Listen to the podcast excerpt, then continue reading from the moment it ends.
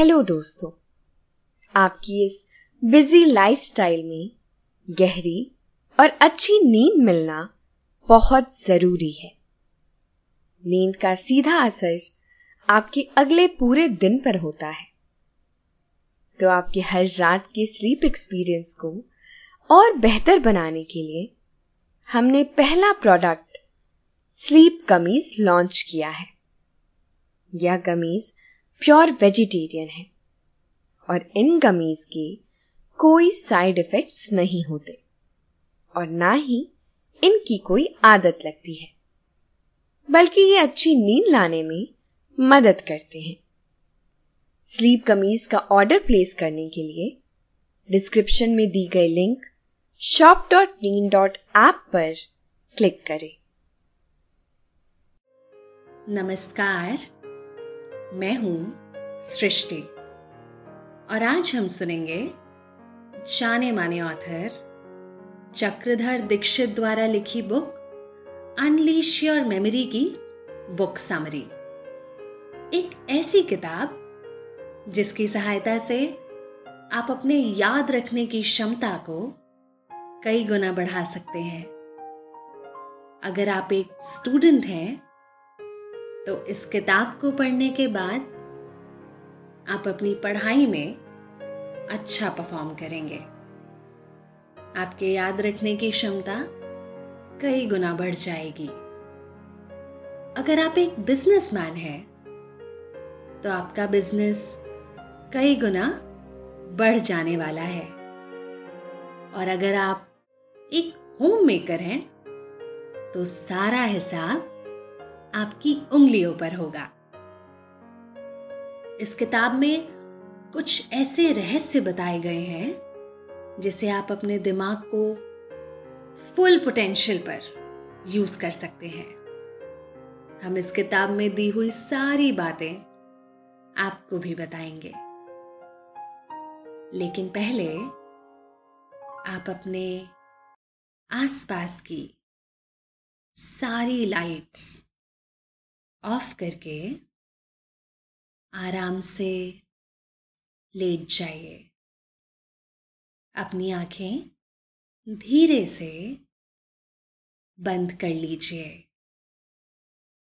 अब थोड़ा सा अपने शरीर को आराम दीजिए। थोड़ा और आराम। अपने शरीर को बिल्कुल ढीला छोड़ दीजिए। कोई टेंशन नहीं, कोई तनाव नहीं। अपने दिमाग में चल रहे सभी विचारों को, चिंताओं को त्याग दें। एक शांति से महसूस करें। सब नेगेटिव पॉजिटिव विचारों को धीरे धीरे निकाल दें। हाथों को सीधा करके अपनी कमर के साइड में रख लीजिए। अपनी सांस पर ध्यान लगाइए। इसको धीमे या तेज नहीं करना है। बस ध्यान देना है कि कैसे वो आपके अंदर प्रवेश कर रही है और कैसे वो वापस आपके गले और नाक के माध्यम से वापस निकल रही है। आपका मन शांत एकदम शांत होता जा रहा है। आप अच्छा महसूस कर रहे हैं। खुद को काफ़ी हल्का फील कर रहे हैं। सब तरफ़ शांति है। सुकून है। खामोशी है।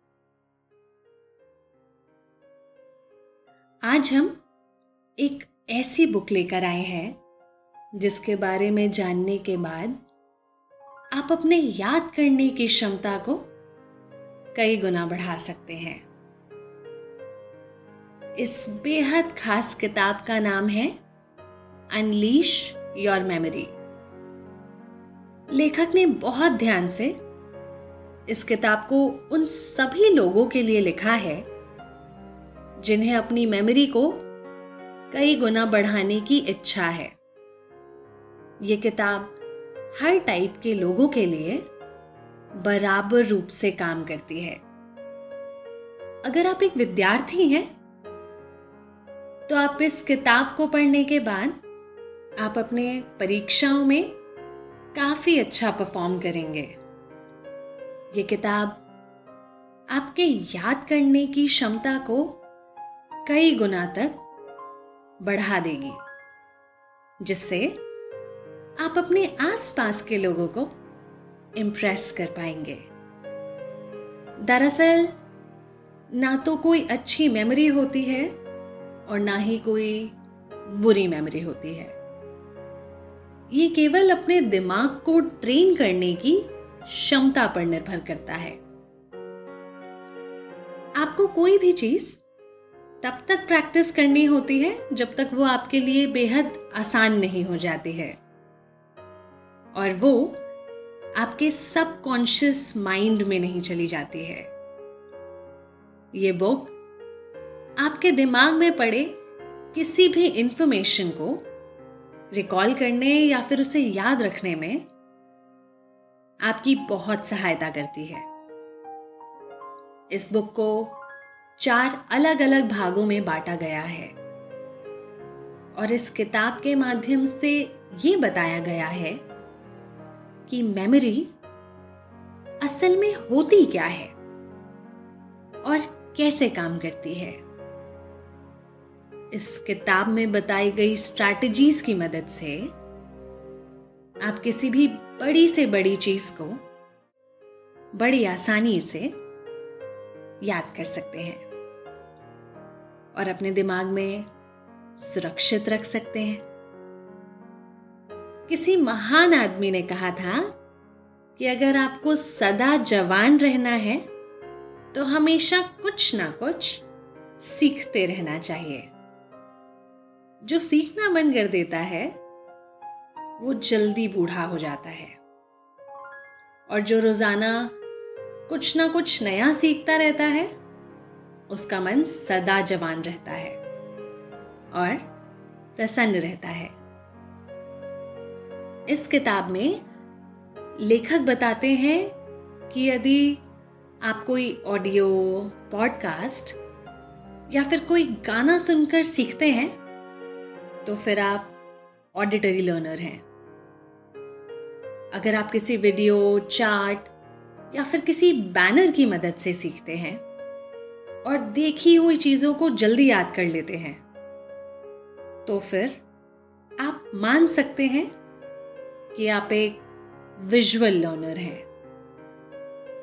अगर आप किसी सवाल का जवाब याद करने के लिए ऊपर की तरफ़ देखते हैं और खास तौर पर लेफ़्ट साइड की तरफ़ देखते हैं तो फिर आप मान सकते हैं कि आप विजुअल लर्नर हैं। अगर आप इशारों की भाषा जल्दी समझते हैं और फ़िज़िकल इंटरैक्शन जैसी चीज़ों पर आपका ध्यान ज़्यादा जाता है तो फिर आप कह सकते हैं कि आप काइनेस्थेटिक लर्नर हैं। अगर आप किसी सवाल का जवाब देते समय नीचे की तरफ़ देखते हैं तो भी आप काइनेस्थेटिक लर्नर हैं।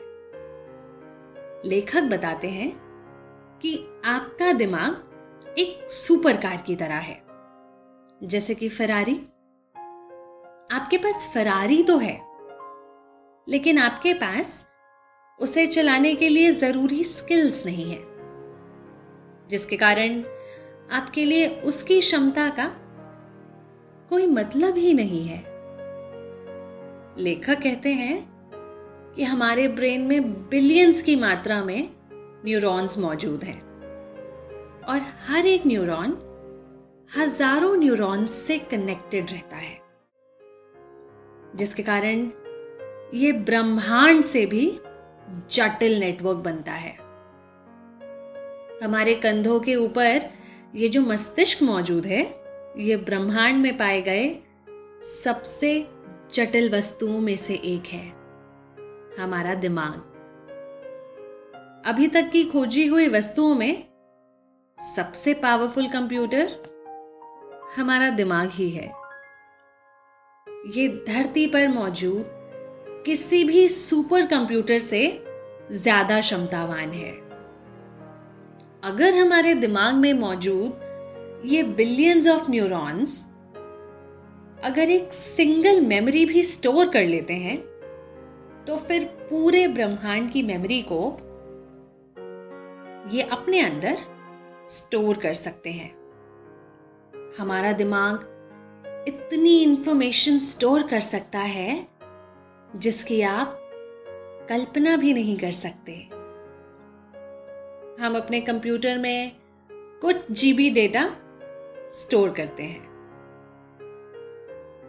एक हज़ार चौबीस जीबी से मिलकर बनता है एक टीबी और एक हज़ार चौबीस टीबी से मिलकर बनता है एक पीबी जिसे पेटाबाइट कहते हैं। और हमारे ब्रेन की मेमोरी तकरीबन 2.5 पेटाबाइट होती है। इससे आप कल्पना कर सकते हैं कि हमारा दिमाग कितनी इंफॉर्मेशन स्टोर कर सकता है। हमारे दिमाग में ऐसे बहुत सारे मिथ होते हैं जो हमें आगे बढ़ने से रोकते हैं। जिन्हें हमें वक्त रहते तोड़ देना चाहिए। आइए जानते हैं वो कौन कौन से मिथ हैं जो लोगों को आगे बढ़ने से रोकते हैं। कुछ लोगों को लगता है कि कुछ भी नया सीखने के लिए उनकी उम्र काफ़ी ज़्यादा है। तो आपको बता दें कि ऐसा कुछ भी नहीं है।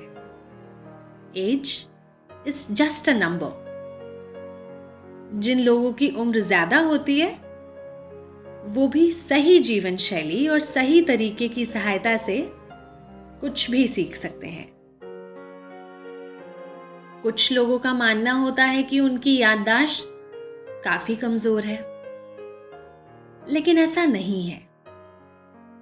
यहाँ पर गुड मेमोरी या बैड मेमोरी नाम की कोई चीज़ नहीं होती है।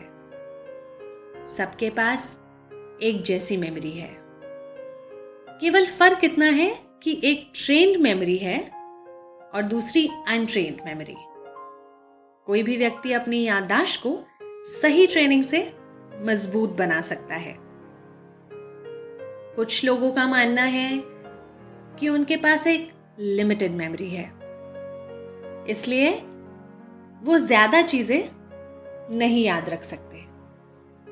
लेकिन ऐसा नहीं है।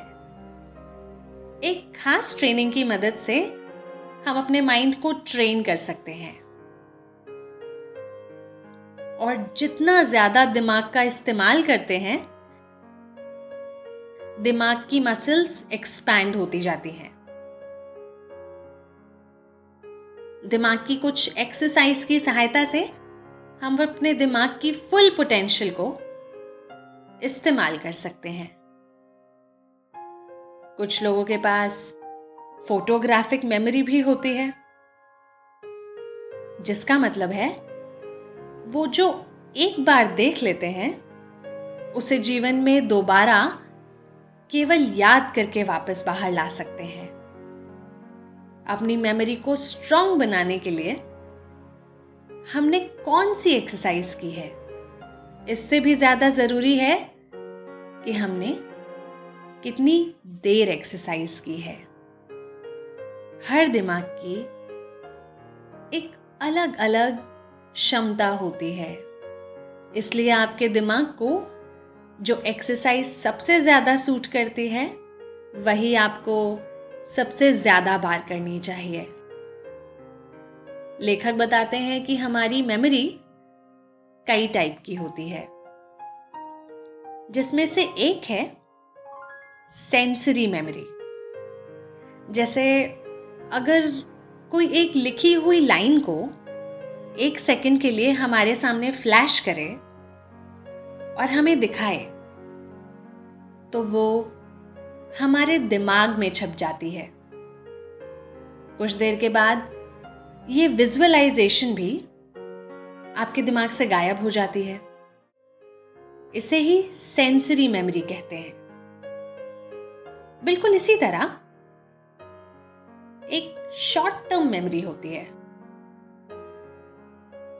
जैसे किसी ने हमें अपना मोबाइल नंबर दिया और हमने कुछ समय बाद उसे याद किया तो फिर वो हमारी शॉर्ट टर्म मेमोरी में जाता है।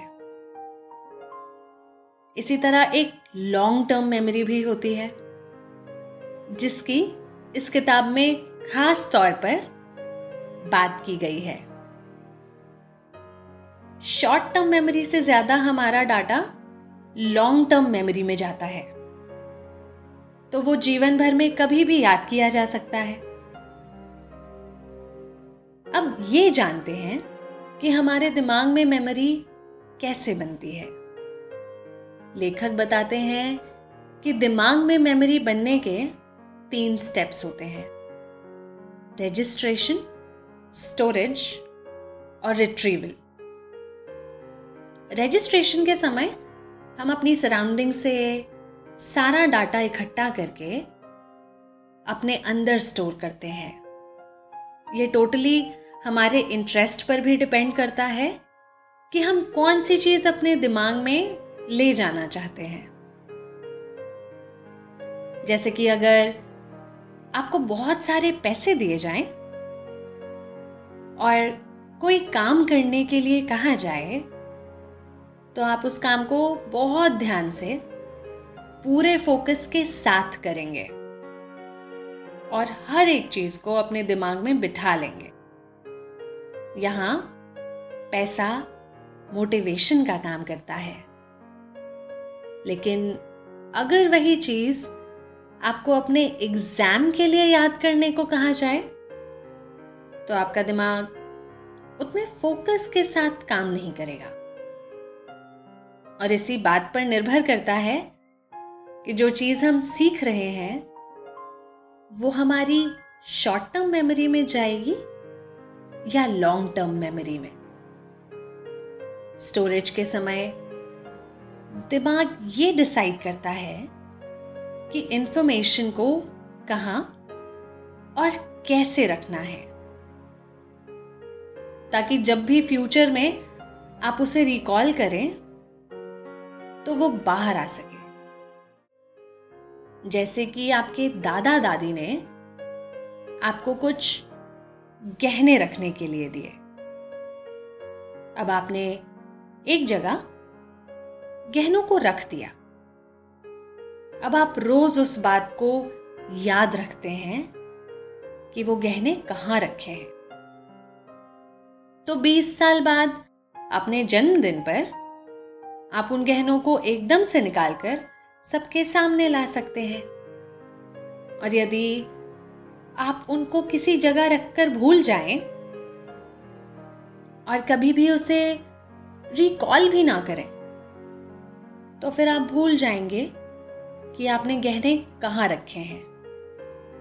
आपके दिमाग में स्टोरेज कितना अच्छा हुआ है, ये उस पर निर्भर करता है कि आप सही समय पर उसे बाहर निकाल पाएँगे या नहीं।